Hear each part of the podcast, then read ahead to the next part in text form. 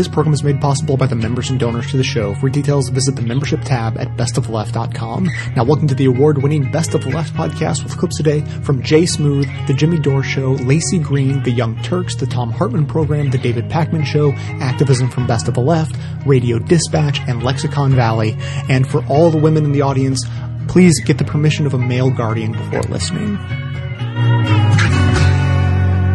Hey, so I have a quick question. There's a lot of stuff in the news about women, how women are treated right now, and I want to contribute and be a part of the conversation, but I'm having trouble keeping track. Does anyone have a complete up to date list of everything that women are supposed to do and not do so that they qualify for having their humanity respected? Like, okay, I know that if women want to feel safe in public, they're supposed to not dress a certain way, and then if they don't dress a certain way and they still get harassed and assaulted all the time, there are other things that they're doing or not doing to earn a right to safety. But what, what are those other things, I'm having trouble keeping track. I know that women are not supposed to sleep around all the time because then you're a slut and you're the reason men hate you, but you're also not supposed to turn down men's advances all the time or put them into friend zone because then you're a cold-hearted bitch and you're the reason men hate you. So, but then what are you supposed to, I don't, how, I don't understand how that works. And then with a right to privacy, is the rule that if you want a right to privacy, you just don't have a private life? Or is it if you don't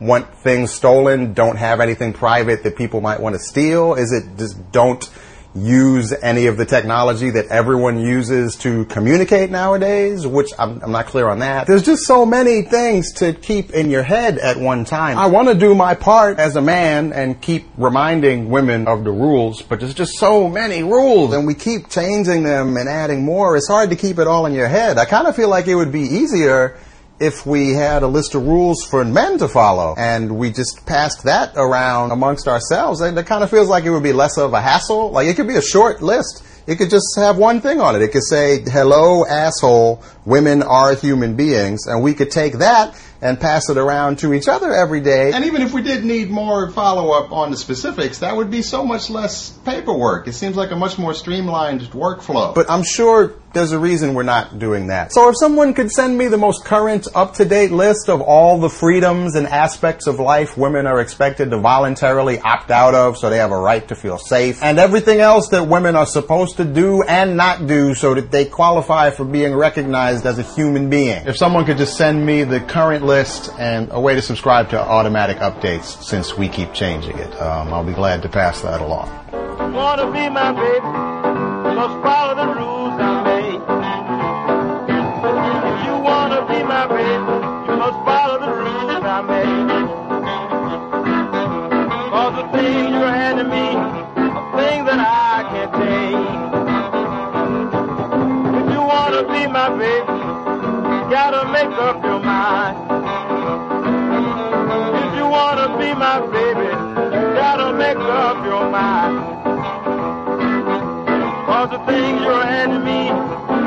make me lose my mind.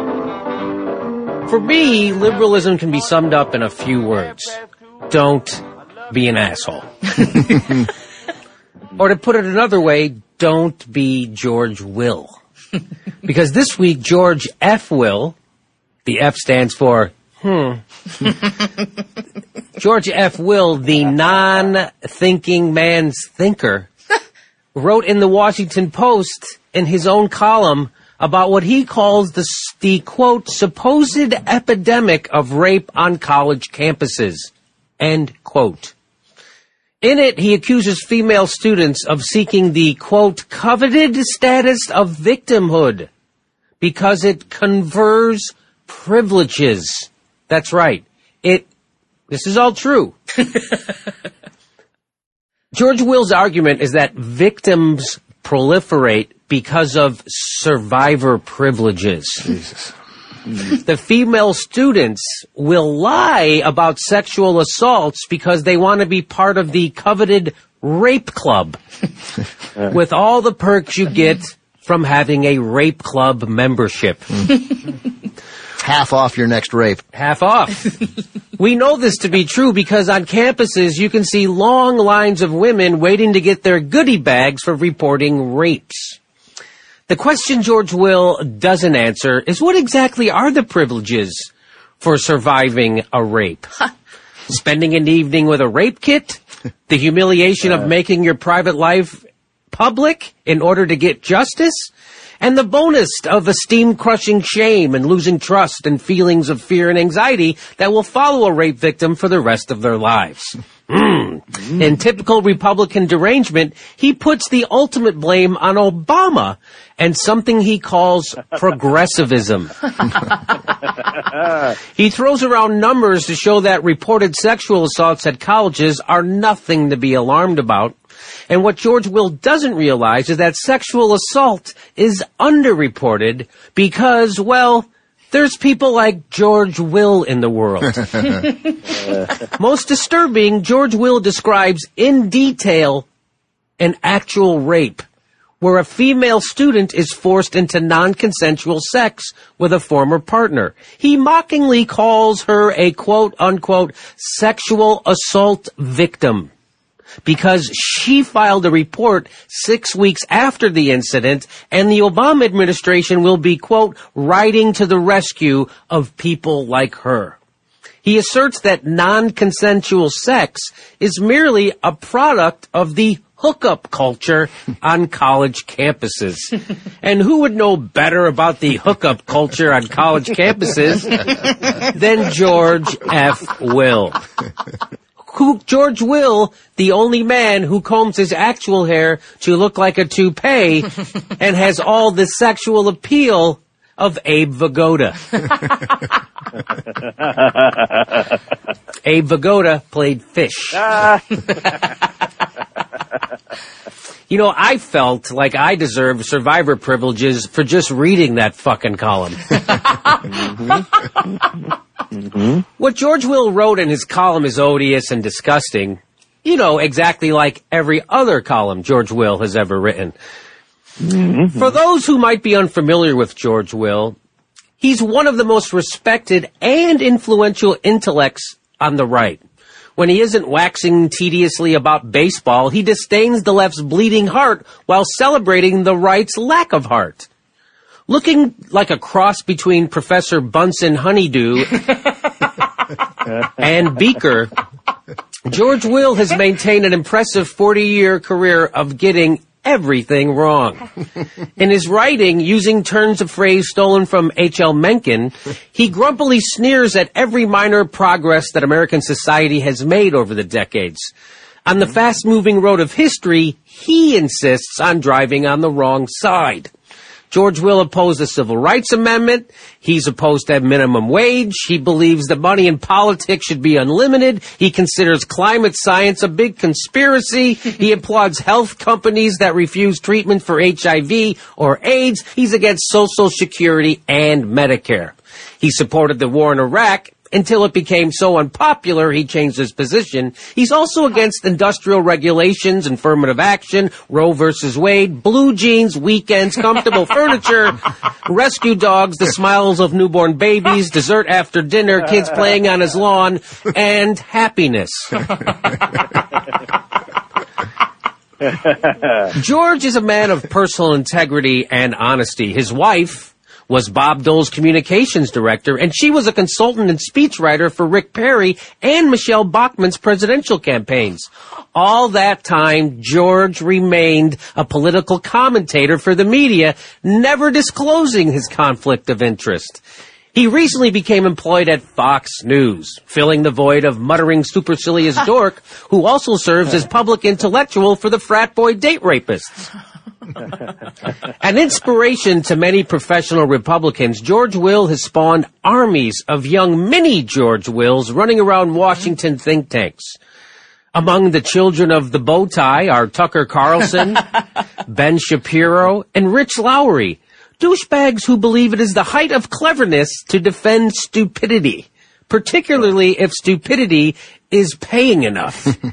George Will's article about sexual assault and survivor privilege was greeted with repulsion, a response that isn't surprising if you're a human being with a basic sense of decency, which the editors of the Washington Post apparently do not have.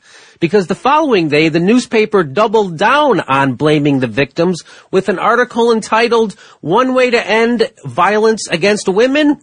stop taking lovers and get married. Mm-hmm. Again, it's the female's fault that she's the victim of violence because she's not married.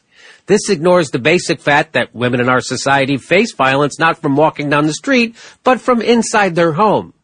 You know, I'm starting to think that right wingers might have issues with women. you know, many people are calling for the Washington Post to fire George Will. Sadly, in our media world, George Will will not be punished for this column, but rewarded with bonuses in his paycheck. And his editor will get a raise in salary for the traffic generated by his trolling of rape victims. So no matter how many times people say no, George Will still thinks they mean yes. Mm. Besides, if he was fired, I bet he'd only play the victim card anyway. Somebody tell me what to do with this pocket full of dough. Should I go pay my rent or spend it on some hoe? I won't ask for nothing, baby. And nothing's all I wanna be. Can't you see? Except the devil as my savior and take me some time off for bad If you didn't want your photos stolen, you shouldn't have taken them. What was she thinking going out dressed like that? She could have left, but she did it. It's her own fault she has a black eye now. I mean, let's be honest, she was kind of asking for it getting that drunk. Hold up just a hot minute. What are you even saying right now? Babes, there are a few things that hurt my soul so much as a little thing called victim blaming. I'm gonna be talking about sex crimes in this video, but victim blaming has all kinds of applications. The mentality is that by engaging in certain behaviors, they ask for it to happen. Common blameworthy offenses include going out at night, taking nude photos, wearing tight clothing, short skirts, being promiscuous, getting drunk. Notice anything about that list? Yeah, all those things that people claim are asking for it are actually rights and freedoms that every human being is entitled to. And when I say human, I do include women in that group. This is how bizarre victim blaming sounds to me. Your identity was stolen? Why were you using a credit card? If you had used cash, this never would have happened. They punched you in the face? Where was your protective helmet? You were mugged? What were you wearing? A suit?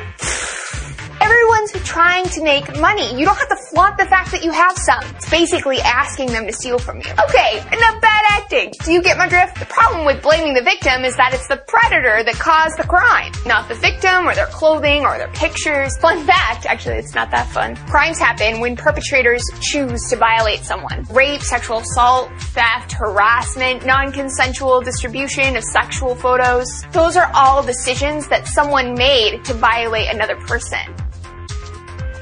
There are five big problems with blaming the victims of sex crimes. First and foremost, and what I feel should be the most obvious, is that it protects sexual predators. Why do we do that so much? Sometimes I hear people say things like, men rape people. That's the way it is. And then I start backing away very slowly. That's also super degrading. Most men are good people, and those that aren't choose not to be. When we say absurd things like men can't control themselves, it enables those who are choosing to commit crimes. They know they'll be dismissed, coddled, protected. They won't be held accountable. That's got to change. Number two, this is how instead of preventing crime, victim blaming actually invites more crime. Number three, victim blaming makes it hard for justice to be served. Those real life attitudes are in Congress, they're in police forces, they're splattered across the media. They're bearing down on the brave survivor who's decided to seek justice when the cross-examiner asks her how short her skirt was. Number four,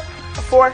In the context of sex crimes, victim blaming often fuels misogyny. Sometimes I hear people talk about how she needs to face the consequences for her actions. In this bizarre mindset, violation is framed as a deserved punishment, usually for a woman who's stepped out of line. In this way, victim blaming creates this never-ending list of rules that women are supposed to abide by in order to have their humanity respected. I mean, shit, we're taught from the time that we're little girls to fear men's attacks if we do something wrong. Like, how sick is that? And why are we so quick to defend men's freedom, including the freedom to commit crimes, while handing women a long list of restrictions on our everyday lives? Lastly, number five, when we live in this culture that's hell bent on blaming the victim, it should come as no surprise that the victims blame themselves too. There's a whole series of mental gymnastics that rape survivors go through. What did I do wrong? How could I have prevented this from happening to me? Reality is, they did nothing wrong. The predator was wrong. Men and children are raped as well. Were they really asking for it by dressing slutty? I don't think so. This re-victimizes them and it creates a stigma that makes it so hard to pursue justice because they don't think they deserve it and they know the world doesn't think they deserve justice either. I just wanted to say to all my babes out there, if you were assaulted, it was absolutely not your fault. If you were raped, it was not your fault. There was nothing that you did to invite that. If you had photos stolen, photos of you distributed, it wasn't your fault. You have a right to be sexual with your partner in ways that you consent to and no more than that. If you were harassed by someone, it's not your fault. If you were abused by someone, it's not your fault. You have a right to safety and respect no matter what. Every time I see someone blame the victim, it just eats me up inside. You deserve so much better.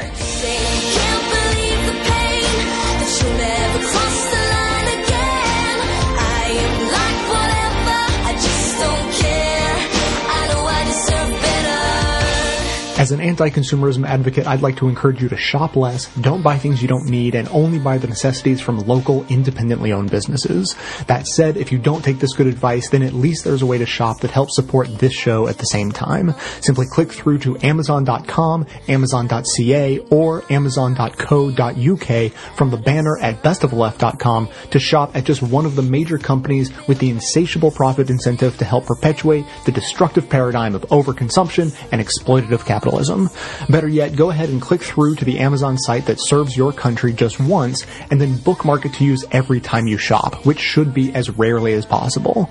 Your shopping experience will be identical to normal. It will cost you nothing extra, but 7 to 8% of the cost of your order in soulless corporate blood money will be siphoned off and used to tremendously support the production of this show. Thanks for doing the right thing, whether that be rejecting consumerism altogether or at least consuming in a subversive way.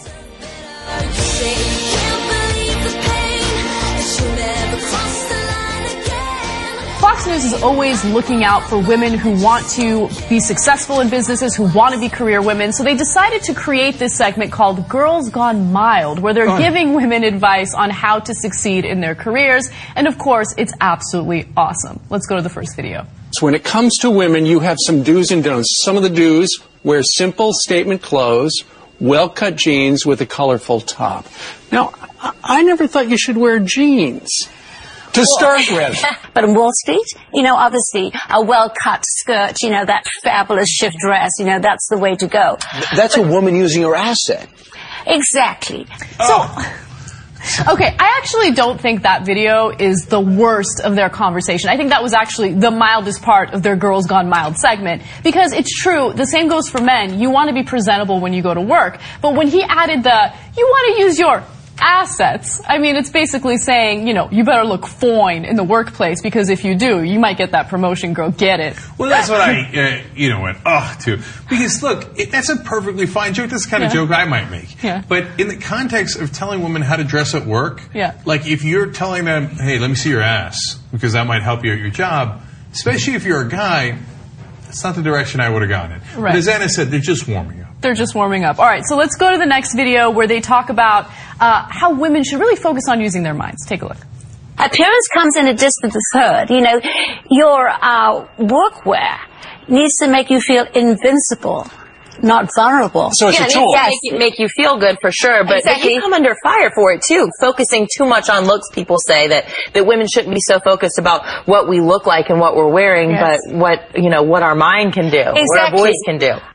Yeah, so don't care too much about the way you look. I just find it a little ironic that that's coming from someone who's wearing the shortest skirt possible on a cable news network. Well, as we've said before, there was an insider called the Mole. He called Yeah. himself the Mole. That wrote a book about uh, Fox News. He was a producer there for a long time, and they literally say at the sexual harassment things, no, no, your boss can tell you that you must wear skirts on air. We need to see your legs. Yeah. Okay. real female empowerment there. Yeah, and so far the majority of the conversation is focused or centered around the way the woman looks, as opposed to, hey, you need to be more assertive, you need to be uh, more open-minded to different ideas, take a leadership role. I mean, there are all these like little things that you can pinpoint that could actually help you do better in the workplace. But Fox is actually against that, and the guests that they had on to talk about this is kind of against that as well. In fact, the woman should not be dominant in the workplace. Take a look at the last video. Also, a little thing that you think's is important is your presentation and your voice. Yes. Keep it low, don't speak loud. Right. You know, under For stress. women. Well, men too, I think. Okay, so I think that that's hilarious. They basically say that women should not talk so much. Uh, later in the segment, they're like, don't talk too much, don't be too loud, don't be dominant in, in the room because that could come off as obnoxious. I'm paraphrasing, but that's what they were saying. And that's terrible advice. I mean, you're telling your female viewers that they need to shut up and not take a leadership role when they're at the workplace because, hey, that might be a little intimidating and that might be a little obnoxious for some people.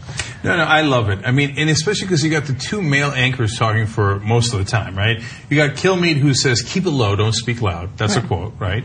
Uh, and then Doocy adds it, for women, okay, let's be clear. Men can say whatever the hell they want, okay, but you ladies, shh.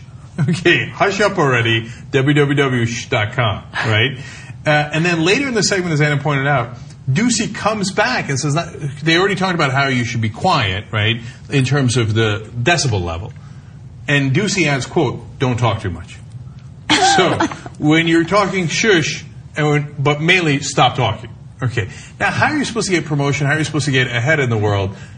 If, When you're quiet at the workplace. when you don't say anything. Would they ever say this to a guy? And they would never say to a guy, but what I always find really fascinating is whenever we talk about equal pay, one of the biggest arguments, and I actually think it's a legitimate argument, is that women are not as aggressive at negotiating their salary as men are. I think that's absolutely true, right? So conservatives will make that point all the time. They're like, well, of course they're not going to get paid equally. They're just not good at negotiating. They're not aggressive enough. And then you have segments like this where they're like, just shut your mouth and take it. Okay, you're gonna take whatever you're gonna get. We don't want to hear your ideas. Don't be too loud. And as Cenk said, just shush. That's not gonna get you far in the workplace. I, I mean, I literally can't believe the segment. It seems like it was done in the 1950s. Like, you know, you see Yeah. those things, uh, like the old advertisements for what a wife should do when a husband comes home and he's mm-hmm. tired from work. Yeah. Like, have all the food ready, make sure your makeup's ready, and you're ready to get on your hands and knees, and all these, like, insane things, right? Like, I mean, that would be lovely, okay, but that's not all a wife is supposed To, It's crazy, right? Yeah. So in this case, they have two guys sitting there. You're like, oh yeah, yeah, they should shut the fuck up at work, right? I mean, like we already let them into the workplace. I mean, look at our co-host here, lovely legs. Yeah. But bring it down, bring it down. But then I realized, well, their audience is from the 1950s. Oh, that's a good point. So, So they're pandering to their audience. They're pandering their audience. The uh, average age of a Fox News audience Aren't they retired? Are they? uh, re- literally retired above the age of 70. Above the age of 70. So those 70 year old geezers are going there and going, ah, that chick with the nice legs. Yeah, just tell her to shut up. Yeah, you get him. Don't see it, Kelvin. I love these zany guys in the morning. Oh, sometimes I think back to when I was younger. Life was so much simpler then. Dad would be up at dawn, he'd be watering the lawn. Or maybe going fishing again. Oh, and mom would be fixing up something in the kitchen. Fresh biscuits or hot apple pie. And I'd spend all day long in the basement torturing rats with a hacksaw and pulling the wings off of flies. Those were the good old days. Those were the good old days. The years go by, but the memory stays. And those were the good old days. There's uh, an interesting article uh, by Guy Sorman in the uh, French newspaper Le Monde that was forwarded along to me uh, by a listener and uh, translated by his wife Raquel. And I don't I don't know if they want their last name used on the air, so I won't. But um, I also did a Google translation, uh, looked up the article and did a Google translation on it, and it's a pretty clean translation. And and I think Guy gets started in the right place. I would like to take it a step beyond where he's going with it. But let me just share with you what, what uh, Guy Sorman uh, wrote in Le Monde about uh, he said uh, the the headline is the, the the main common thread among among radical Muslim movements is women. And he asked the question, what is the link among Muslim movements as different as Hamas, Al Qaeda, Hezbollah, Boko Haram, the Taliban, and ISIS? What do these groups have in common? He says all claim to be based on the Quran, but actually they have different interpretations, which is correct. They, they, they, they and, and, and in fact, some of them are, are Shia, some are Sunni, Sunni some are, uh, you know, whatever. Uh, he says they're all embedded in different cultures. Correct. So what is it that's in common among them? He says, however, there's a link that unites them, which has less to do with religion or ideology and more of what one can call group psychoanalysis, hatred of women, misogyny. Now, I would add to this, see, he's looking at the Muslim movements, the fundamentalist Muslims. I would add to this the fundamentalist Christians. You've got fundamentalist Christians who want to uh, restrict a woman's right to choose to have an abortion, who want to to uh, uh, who are fighting against equal pay laws for women, who basically are asserting that women should be silent, uh, that it's that they should be, you know, forced motherhood, forced pregnancy.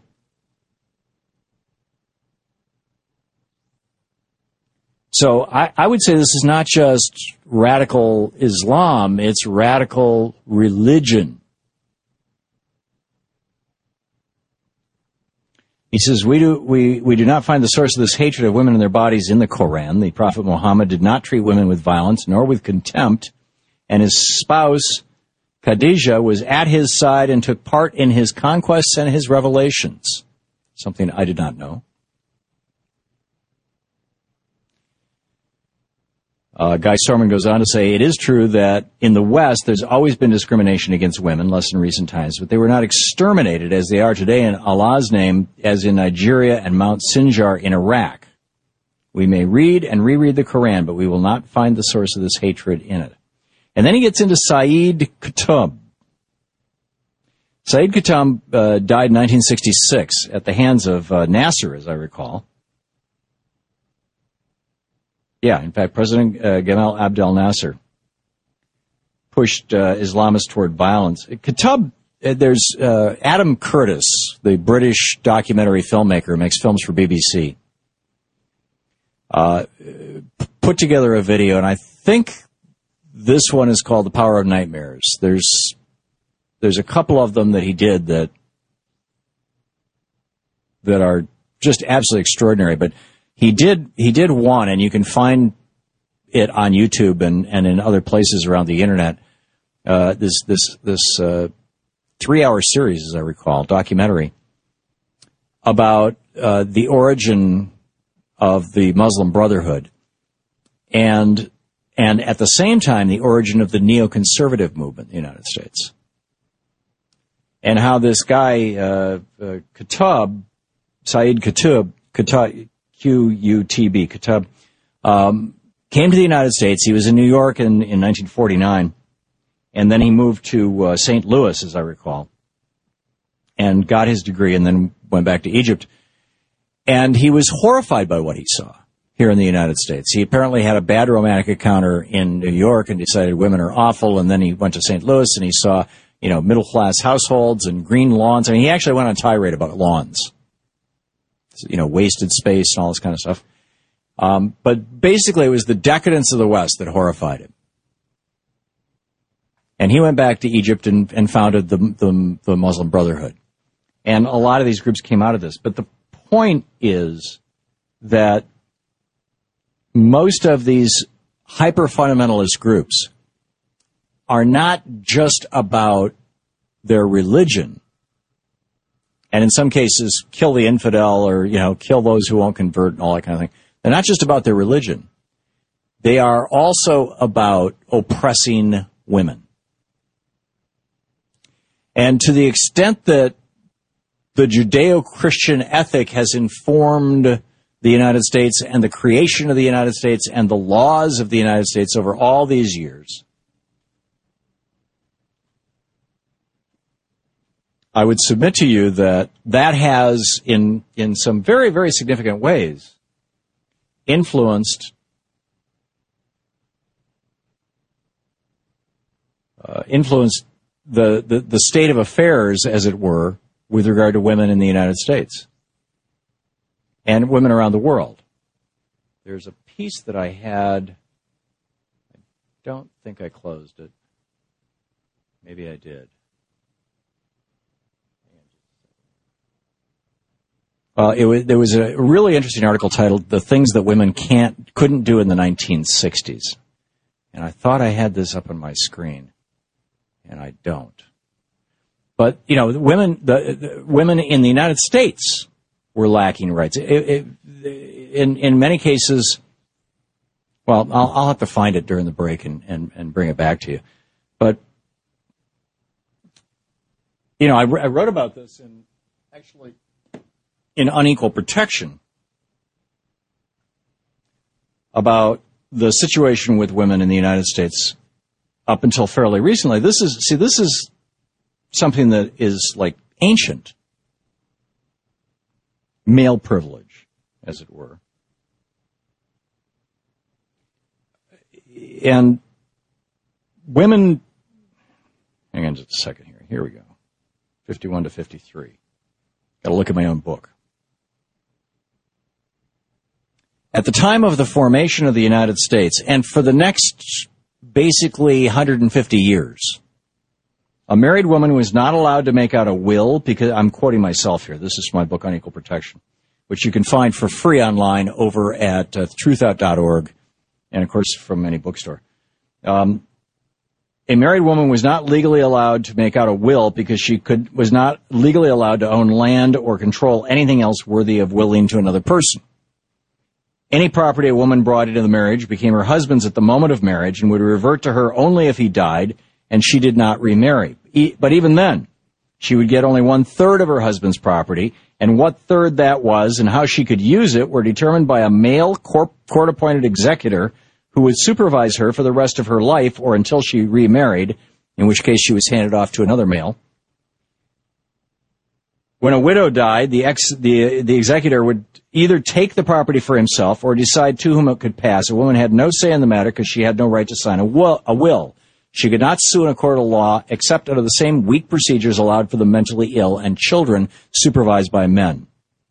If the man of a family household died, the executor would decide who would raise the wife's children and in what religion. She had no right to make those decisions. If she was poor, it was a virtual certainty that her children would be taken from her. It was impossible in the United States of America for a married woman to have any legal responsibility for her children, control of her own property, buy or sell land, or even obtain an ordinary license.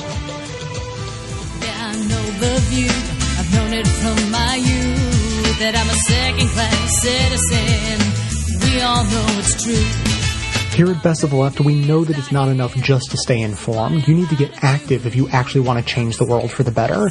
That's why we promote great activism opportunities every chance we get. Also, I can only reach so many people on my own, but with your help, we can extend that reach. The episode show notes are most likely available on the device you're using to listen right now, and if they're not, you can see them on the website. Simply click the title of any segment you want to share and then easily post it to your social networks or send it directly to friends. You joining these actions and helping amplify the show to get even more people involved is critical to our mission to change the world for the better. Get started right now in the show notes on the device you're using or visit the website from any device at bestoftheleft.com. He said not a word, didn't care what I had to say. Let's talk more about the Hobby Lobby Supreme Court decision. Throughout the conversation around the Hobby Lobby decision, there's been opposition to birth control, to access to birth control from the religious right, premised on the idea that if you have access to birth control, you're essentially encouraging promiscuity and risky sexual behavior, and that that's a bad thing, and thus making birth control not available will help to limit that type of behavior. A lot of right-wing groups actually filed amicus briefs in favor of Hobby Lobby by arguing exactly that point, saying women should not have, should not be able to have consequence-free sex. So where does this idea come from? I initially was thinking, well, this does fit into this strict father morality idea, right? Which is it should not be consequence free. Birth control prevents strict father. It's more of a nurturing father, which is we have a method for you to be able to do what you want, but not face the strict consequences. Conversely, not having birth control is a, it falls under strict father morality. If you have sex, you are more likely to get pregnant, and then you will have to have that baby, and you will be punished for your bad action. You're having sex that you didn't mean to be procreative. There's new research, though, which now has been published in the Archives of Sexual Behavior, which asked people about the attitude towards whether or not women should be able to have consequence free sex, or the way they put it was, is it okay for a man and a woman who recently met to just have sex with each other because they want to, not because they plan on being in a long-term relationship or want to have a child together. That was kind of how that question was, was couched. And, um, is it, uh, um, they, when, and what they found is that those who oppose this type of what, what is designated as casual sex also tend to believe that women need a man to support them financially, right? So within this worldview, within the internal logic of this worldview, sex outside of a serious monogamous relationship is too risky because if women don't have paternity certainty, right, the knowledge that a particular man will help them financially with this child, how would they know who they're going to rely on for the support of this child in the future? So what the, the researchers concluded is that there's this outdated view, this outdated attitude really towards women's pregnancy risk and it's connected with financial need. This is literally a retrograde view, right? The idea that women can't be promiscuous or have consequence-free, non-procreative sex because there won't be a man in place to support that baby financially. It's an incredibly outdated view, but it perfectly explains why the religious right Hobby Lobby group would be opposed to birth control. Uh, I think it does. It's an interesting find, but uh, perhaps one that, I don't know, maybe we could have predicted. It's not completely unpredictable. You're right because there's the, the kind of strict father morality part of it, but then there's also the question of what other what other reasons are there for supporting this this view? It's about legislating morality, and isn't it also about controlling women? It is, and it's really all rooted in in I believe something religious. Uh, I think that's you know that's the key thing here. And take it a step further. I thought these conservatives were, were, small government. Why is it the government's business now to regulate and manage promiscuity, casual sex versus serious long-term relationship sex? I thought small government didn't want that, right? I don't know. I guess when your religious text uh, dictates morality, and you think that your government is uh, should be subservient to said religious text, that uh, I don't know. The two kind of have to mingle. Hey people, hey people, there's a book you really ought to read sometime. God wrote it, and I quote it, anytime that its purposes suit mine. And I believe there'll come a judgment day, good Lord, where me and God and Jesus will decide. If we'll let you into heaven or damn you down to hell. So you might just want to stay on my good side. You've reached the activism portion of today's show. Now that you're informed and angry, here's what you can do about it. Today's activism, the Pregnant and Parenting Students Access to Education Act. I hope we're making it clear today not only the prevalence, but also the destructive nature of policing people's personal choices and actions. We've gone from victim blaming sexual assault survivors to condescendingly telling women they need to shut up if they want to be taken seriously in the workplace, to the hugely structural oppressions against women put in place by religions, and now we find ourselves at one of the most personal forms of control some try to impose on women, restrictions to reproductive rights. For understandable reasons, the media and activism on this issue typically centers around abortion care. Reproductive justice advocates work tirelessly to break through that tunnel vision, broadening the narrative to remind us that supporting bodily autonomy includes more than helping people end unwanted pregnancies. Accidental pregnancy and parenthood are not punishment for sinful acts. Teen parents aren't getting what they deserve. While it's important to provide education and resources that help people prevent or end unwanted pregnancies, it's also important to provide support to those who choose to become parents who are all too often written off as lost causes. You probably don't even realize that there are laws to protect pregnant teens as those typically accidental pregnancies aren't given much priority in public spaces or political platforms.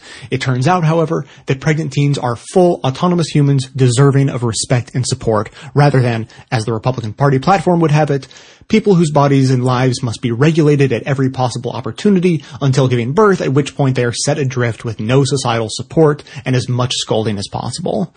Title IX laws actually bolster constitutional protections and bodily autonomy guarantees, but most high school students aren't aware of their rights, can't vote for laws that protect them, and are heavily influenced by the messaging in their communities. As No Teen Shame co-founder Gloria Malone writes this week at RH Reality Check, pregnant teens often initially buy into the doomed depiction of young families in the media and shows like 16 and Pregnant. Malone candidly describes her experience this way, quote, when I became pregnant at 15, the adult in my life believed my life was over. In addition to explicitly stating this to me, they began to treat me differently and even stopped helping me look into colleges because they believed I would not finish high school.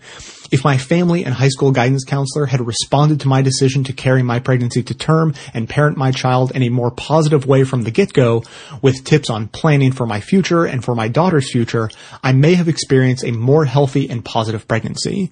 And so I ask, how are others preparing teens to live the life they want for themselves and their families? We can and must do so much better. Unquote. Healthy Teens Network and the National Women's Law Center are co-leading an effort which aims to take that advice and do better in practical and useful ways. The Pregnant and Parenting Students Access to Education Act, sponsored in this legislative session by Senator Udall of New Mexico and Representative Polis of Colorado, would solidify the rights of teen parents and establish policies that provide concrete help. Teen parents should have the flexibility to finish school, pursue careers, and have healthy families. Let your representatives know during this election season and beyond that an issue affecting nearly 3 in 10 girls matters to you and should matter to them. Sign the letter at healthyteennetwork.org under the public policy tab and help make the legislation a priority after next month's election. Also, be sure to follow the No Teen Shame hashtag for other ways to get involved with ending stigma and building support for families. The segment notes include all of the links to this information as well as additional resources and as always, this and every activism segment we produce is archived and organized under the activism tab at bestoftheleft.com. If the full spectrum of reproductive issues and autonomy matters to you, be sure to hit the share buttons to spread the word about this legislation and no teen shame via social media so that others in your network can join the effort to end stigma and build support for families too.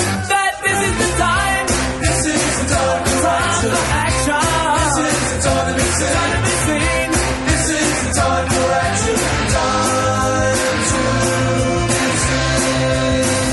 My goal with this show is to inform, inspire, and activate listeners to push for positive change.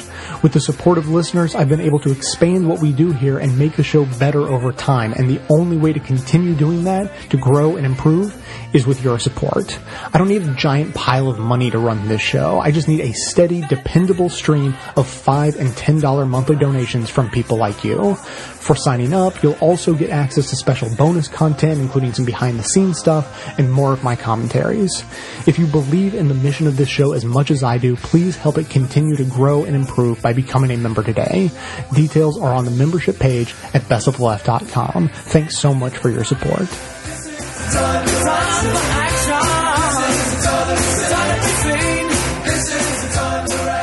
So this document is from 1620, and it is called The Man Woman, being a medicine to cure the cultish disease of the staggers and the masculine feminines of our times, expressed in brief declamation. Basically, they're like, the women are too masculine. Just to find a couple of, uh, a couple of parts here. And as somebody who is not used to reading texts from the 1600s, it is sometimes difficult to understand. I will do my best to communicate with inflection. Since the days of Adam, women were never so masculine. Masculine in their genders and whole generations, from the mother to the youngest daughter. Masculine in number, from one to multitudes. Masculine in case, even from the head to the foot. Masculine in mood, from bold speech to impudent action. And masculine in tense, for without redress they were, are, and will be still most masculine, most mankind, and most monstrous. Wow. Are all the women then turned masculine? No, God forbid. They are a world full of holy thoughts, modest carriage, and severe chastity. To these let me fall on my knees and say, You, oh you women, you good women, you that are in the fullness of perfection, that are the crowns of nature's work, the complements of men's excellences, and the seminaries of propagation. You maintain the world, support mankind, and give life to society. You that, armed with the infinite power of virtue, are castles impregnable, rivers unsailable, seas immovable, infinite treasures, and invincible armies, that helpers most trusty. blah, blah, blah, never perish. We like you, women, good women, modest women, true women, ever young because ever virtuous, ever chaste, ever glorious. When I write of you, I will write with a golden pen on leaves of golden paper. Now Is I write. gonna write gold on gold? Be able to see it. So he's when he's writing about the chaste and virtuous women, he says, "With you, I will write with golden pen on golden leaves of golden paper. Now I write with a rough quill and black ink on iron sheets, the iron deeds of an iron generation." Wow. Because of all the masculinity. That is serious talk. Yeah. That is real talk. Hashtag real talk. Hashtag real talk. Uh, so just a little bit more here to try to get into how upset he is. So the masculine women, you are my subject. You have made admiration an ass and fooled him with a deformity never before dreamed of. You've made yourself stranger than ever, uh, th- stranger than things ever Noah's Ark unloaded or Nile engendered. For whom to name, he that named all the things might study and age is to give you a right tribute. You are not found in any antiquary study blah blah blah. You're total freaks. We can't explain where you've come from. Um, uh, it, it is of you I entreat, and of your monstrous deformity. And just to, for clarity, he's just talking about women who are like wearing like there's this panic about like women like wearing pants and stuff. Like there's these photographs of like w- men becoming like feminized and and women becoming masculinized. So you know, it's not clear that he's like, I don't think he's talking about gender nonconforming women as much as he's just talking about women who aren't virtuous. Yeah, enough. who won't sit down and shut up Right. and keep their eyes down. Right. Th- those iron women. Right. Yeah. Um, they've laid their bashfulness of your, you've, you've laid your bashfulness of your natures to gather impudence of harlots. They've buried silence to revive slander. Yeah, literally, they, they won't shut up. They're all things which, uh, you should be and nothing less than friends to virtue and goodness. Yeah, so basically he's, you are not behaving correctly. Let me see if there's any other things I can, uh, grab real quick. Something about mermaids and mermonsters. And yeah, then he starts talking about clothes, skirts, and basically, again, this is, this is not at all my area of study, but it, apparently this was this big, this was all in response to having a woman in power, having Elizabeth in power. And as, as Leck explained it, you know, could you imagine having a country that just hated women so much and really think that they, they need to be virtuous and, and silent? Um, And that they have no legal power. Right, Like yeah. no right to power Right. at all, even in like a household. Right, right. Even to speak, you know, that is that that that is horrifyingly masculine. That even if they speak in their own homes, and then all of a sudden one is running the country, and at this at the time, not just the country, but like the global empire. Yeah, we were joking about how there would be the like the weekly pamphlet with Elizabeth having a giant heel and like crushing someone like that Time Yeah. magazine cover. Like, yeah, exactly. When Hillary and the heel stepping on the little men, it's exactly the same thing. It's just, I, I'm gonna have to go through and find more because this is like a pretty lengthy text, and certainly there has to be a project that comes from this. And then isn't there a, there's a second one, right? That's the the one that's that's panicking about the men being too much like women. Yeah, there's so the, it starts off by being like women, they're too much like men, and then yeah, so then the next one is the womanish man. Being an something to a late book. An answer? Ans- That like Oh, that's what that F Yeah. is. Being an Antwer to a late book with an E, uh, entitled, uh, this is basically, basically it's like, this is the sequel to The Man Woman, The Womanish Man. and again, there's two pictures of like, people kind of ambiguously gendered wearing like clothes they're not supposed to. Um, the womanish man, and then there's like a dialogue. Maybe we can save for another day. We can act it out between a man and a woman. And yeah, so basically they're like, not only are women too not silent enough, but the men are becoming feminized. Which is really, I mean, this this is really not far from the panic that we are familiar with today about feminism. Yeah, no, I mean, whenever, uh, like there was that war on men, what's, what's her name? Susan Venker. Yeah, she's, she always talks about the, the feminization of, of men. Whenever you turn on Fox News, there's somebody talking about this feminized, feminized culture. Bill, Bill O'Reilly's always talking about that. Oh yeah, and there was somebody Uh, else recently who said that we live in a feminized culture, like a, a Republican strategist or something. Yeah, that doesn't allow men to be men. because they're expected to care for the children. Oh Yeah. my God, their penises are going to shrink. You know? Yeah, they're so tiny, they're gonna fall off and then be crushed by a giant heel. heel. yeah, yeah. This is just these giant high heels coming at men from every direction. The moral of the story being that this panic about, you know, what about the men's T E H M E N Z? That's been going on since at least 1620. And then as somebody we were sitting with at the, the table said, you could go back to, to Plato. I forget the, the specific text, which I should know because I took a bunch of ancient philosophy, uh, classes. But I, I, I think that there are like, there may be examples of Plato being like, you know, a sort of similar gender panic. What about the men's? Yeah. yeah, and there's, I mean, there's so much in here. I'm going to have to go through more of it, but uh, you you recommended that potentially this can be a a project where I go through and find the gems and really, especially the ones that so closely parallel today's panic. It's, I mean, the ones that could like fit in a tweet. Right. What better way to undercut the kind of conservative, well, you ask men to take care of the kids, next thing you know, they're all going to be, I don't know. I don't even know what the logical conclusion is. We're not strong. We can't go to war or whatever it is that they're afraid of. They're going to be impotent. Yeah, I mean, it's all basically impotence. that's like, that's my sort of like Freudian armchair psychoanalysis of this whole thing. Yeah. If the, the sort of proxy is a breakdown in society, and the danger of that is a breakdown in national security because we couldn't go to war, and that's just a sort of stand in for, I'm gonna be soft for the rest of my life.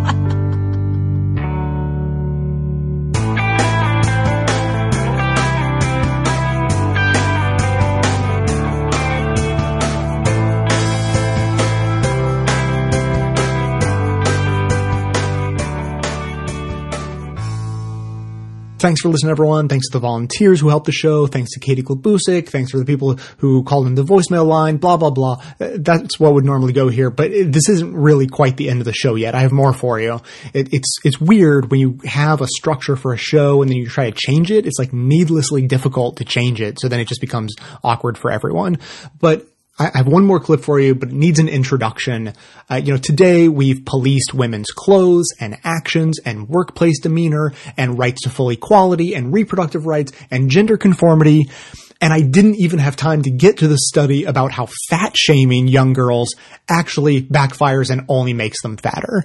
So I have one more clip for you. You'll never guess. We're now shaming the way people talk. This may not come as a surprise to many of you. This is a phenomenon that's sort of getting a little bit of, uh, there's a little bit of buzz uh, about this one. People have been talking about it for, I mean, I heard it, mm, uh, you know, a year and a half ago or so. And it's, uh, it's the phenomenon of young women creaking in their voice. Oh, so terrible. Uh, we should shame them for how they're talking and, and say that what they're doing is inherently bad and the way we would prefer it is inherently better and so forth. So I have this, this one last clip for you guys. It's from Lexicon Valley where they have a discussion about this exact thing. It doesn't, it's not like a perfect best of the left clip because it's not people discussing the issue. It's actually one guy who is very much on the side of this is a really terrible thing and one of the worst things to, you know, be inflicted on humanity in recent memory. And then the other is just sort of go along, along for the ride and he's coming in with some statistics and some facts and some interesting details about it. So that's the introduction this one needs. And, uh, and then afterwards I'll let you know why all this came up in the first place. Let's say that you're not attuned to this creaky sound and you feel that you can't hear it. You can actually see it. I record this podcast using a program called Pro Tools, which is software that represents our voices as a waveform in time. And I mentioned before that creaky voice is sometimes described as short pulses. That's, in fact, what it looks like as a waveform. If I elongate a vowel using my regular voice, you know, if I say ah, you get a nice even waveform. But if I do it in creaky voice, if I say ah, the waveform exhibits as it's called both shimmer and jitter. Hmm. in other words, irregularity in the amplitude of the wave and irregularity in the period of the wave. So listen again to two snippets of that Reese Witherspoon clip that I've looped. And if you pay close attention to the words sweater and disturbed, you'll really hear the creak. Truly heinous Angora sweater. Truly heinous Angora sweater. Truly heinous Angora sweater. With seriously disturbed. With seriously disturbed. With seriously disturbed. Okay, you convinced me. And now I'm thinking, oh my God, if only we had acted 10 years ago, if we'd only seen what was coming, perhaps we could have saved ourselves. but again, Mike, um, that's taken from a movie. And it seems to me, based on not a whole lot of data, but a whole lot of exposure to my daughter Ida's TV viewing, which is a lot of Disney sitcoms, that film and TV are pretty much denuded of the vocal fry. I guess because the actresses are discouraged from doing it, maybe because it's so vulgar and annoying. Yeah, and you're right. I mean, the movies are movies and real life is, of course, different, which brings us to study number two, which is from just a few years ago. It was conducted by a linguist at UC Berkeley named Ikuko Yuasa. In her study, there were about 30 subjects. 10 young American men, 10 young American women, and 10 young native Japanese women. They were all late teens to early 30s, and most of them were students or graduate students at Berkeley. And what Yuasa did was record each of them having a 10 minute conversation about food with another person who was not part of the study. She then analyzed a random 400 word chunk of every conversation, noting every word that contained creakiness. And she didn't just rely on her ear to determine whether or not there was creak in a word. She confirmed it by looking at both the waveform, as I described earlier, and at a spectrogram, which is something that measures the frequency of your voice. And it turns out that creakiness shows up in a spectrogram as a series of vertical striations. It's very distinct. What she found confirms, I think, what you've been hearing, Bob. American women exhibited creak twice as much as both American men and Japanese women. That's what I'm talking about. and by the way, I watch a lot of foreign films. Now, of course, I've just made the point that films are perhaps not the best place to identify this phenomenon, but I've never encountered it in the voices of young German speakers or young French speakers or young British English speakers. You know, I think this is something from that is unique to the good old USA, at least for the moment. Well, Yuasa concluded that there was some sort of what she called sociocultural motivation for American women to creak. And so to kind of get at what this sociocultural motivation might be, she did something else really interesting with these recorded conversations that she had. She took a particularly creaky snippet of a conversation from one of the American women and also a snippet from that same woman that was not at all creaky. And she played them both for a total of about 175 college students, both at Berkeley and at the University of Iowa. So two totally separate regions of the country. One of the questions they were asked was, what kind of impressions, such as personality traits or occupation, does the woman in voice 2 project from her voice only as compared with the woman in voice 1? Now, of course, they were the same woman, but voice 2 was the creaky voice, and voice 1 was not. About 60% of the students responded to that question with phrases like, and these are actual words and phrases that they used, professional, not yet a professional, but on her way there, graduate student, looking for her career, urban. Some of them listed actual locations New York, Chicago, Los Angeles. Wait, wait, wait, wait. This is for the creaky version of the woman's voice? Yeah, exactly. You mean there were positive associations among her demographic for the creakosity? Yeah, I'll read to you what Ikuko Yuasa concludes from this. She says that creaky voice is, quote, an increasingly common part of young American women's unconscious performance, projecting an image of contemporary, urban, upwardly mobile women. Oh, dear God. I didn't think that would sit well with you. Mike, that's horrifying. Uh, you know, I assumed that it would me- lead to lower population growth. Because on top of everything else, to my ear, it's so repulsive.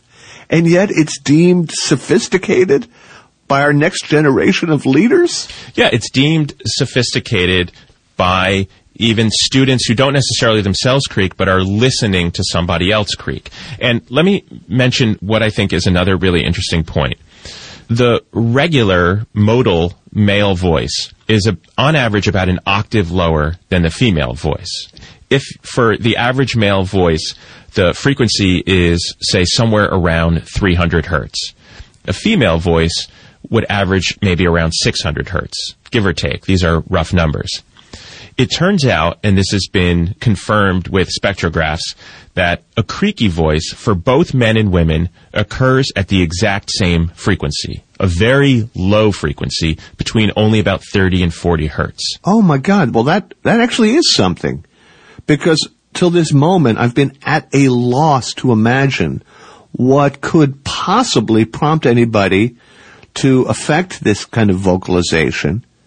But what you're suggesting is that because it lowers the pitch, it's uh, a masculinizing of the higher pitched female voice for whatever perceived benefit. Yeah, precisely. And in fact, Barry Pennock-Speck, who conducted the study that I mentioned earlier with movies, he says that, quote, it is possible to conjecture that what is happening is that women are converging with men as far as pitch is concerned, possibly in an attempt to be like them.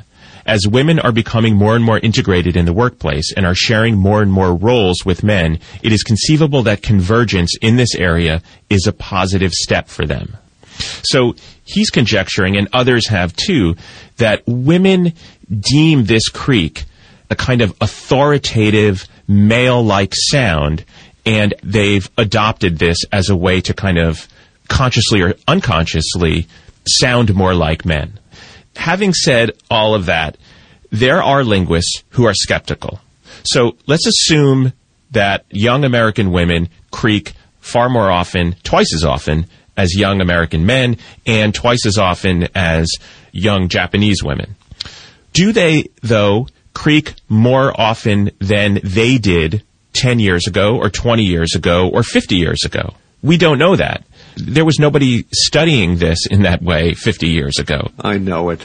I know it in my bones. I know it in my ear bones, in my anvil and my stirrup. I know it. But it may be the case that you, Bob, and others of your ilk suffer from something that we've talked about on this podcast before, which is the recency illusion. This mistaken impression that some phenomenon is more recent than it in fact is. You can hear, if you listen to old movies of Mae West, you can hear her creaking. You know, I I always did like a man in a uniform. That one fits you grand. Why don't you come up sometime, see me? I'm home every evening. Yeah, but I'm busy every evening. Busy. So what are you trying to do, insult me? Why, no, no, not at all. I'm just busy, that's all. You see, we're holding meetings in Jacobson's Hall every evening. Anytime you have a moment to spare, I'll be glad to have you drop in. You're more than welcome. I heard you. but you ain't kidding me any. You know, I met your kind before. Why don't you come up sometime, huh? Well, I. Don't be afraid, I won't tell. But, uh. Come up, I'll tell your fortune. Ah, you can be had. Uh, you know, one outlier piece of tape, no matter how cherished a part of American cultural history, does not put me off of my conclusions. Today, there were actually two proud traditions that came together to inspire the creation of today's episode, you know, the, the topic I chose. Uh, you know, clearly we demonstrated a long, proud tradition of oppressing women. Another proud tradition, though, is the tradition of privileged men in the media who feel the tiniest, tiniest, ittiest, bittiest bit of oppression are shocked by it and then act like they've discovered something new, like Christopher Columbus, uh, you know, discovered a continent with millions of people on it and then called it new. You know, so these members of the media, they get so excited about this new thing they've discovered that they feel like they want to tell the world, you know, hey, hey everyone, I, I just felt some oppression. Did you guys know about this? It turns out oppression is bad. Okay, well, two days ago, I had a listener write in attempting to police my speech patterns. And I thought to myself, well, wait a second. I'm a privileged dude in the media. I need to tell someone about this. Otherwise, they might not know about policing and oppression.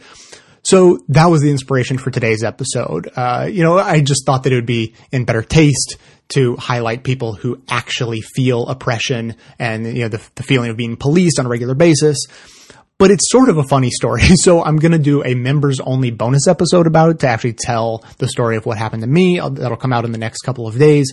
So members will be able to enjoy the full story, whether you're a member already, if you sign up, you know, right now, or you sign up much later on, you'll be able to access the full archive of those bonus episodes. That is not where the fun ends, though. Uh, I have just decided in the last five minutes to make this into a contest with no prizes. Uh, I want to see if anyone can guess what problem this listener said he had with my voice. And I will give you a hint. It is not creaking. It is not vocal fry. It is something different, but there are a couple of different words he used. So either would be acceptable. Um, he used a couple of different words to describe what I am doing with my voice that is so irritating to him that he finds it distracting and he asked me to stop. So if you want to try to guess Call in. I would love to hear these answers. Uh, call in at 202-999-3991. If anyone gets it right, there will be no prizes, just accolades and bragging rights. So that is going to be it for today. Thanks to everyone for listening. Thanks to those who support the show by becoming a member or making one-time donations, as that is absolutely how the program survives. Of course, everyone can support the show just by telling everyone you know about it, leaving glowing reviews on iTunes and Stitcher, and by donating your accounts at donateyouraccount.com slash best of left. Stay tuned into the show by joining up with us on Facebook and Twitter, and for details on the show itself, including links to all of the sources and music used in this and every episode, all that information can always be found in the show notes on the blog. So coming to you from inside the Beltway, yet outside the conventional wisdom of Washington DC, my name is Jay, and this has been the Best of the Left podcast coming to you every Tuesday and Friday, thanks entirely to the members and donors to the show from bestoftheleft.com.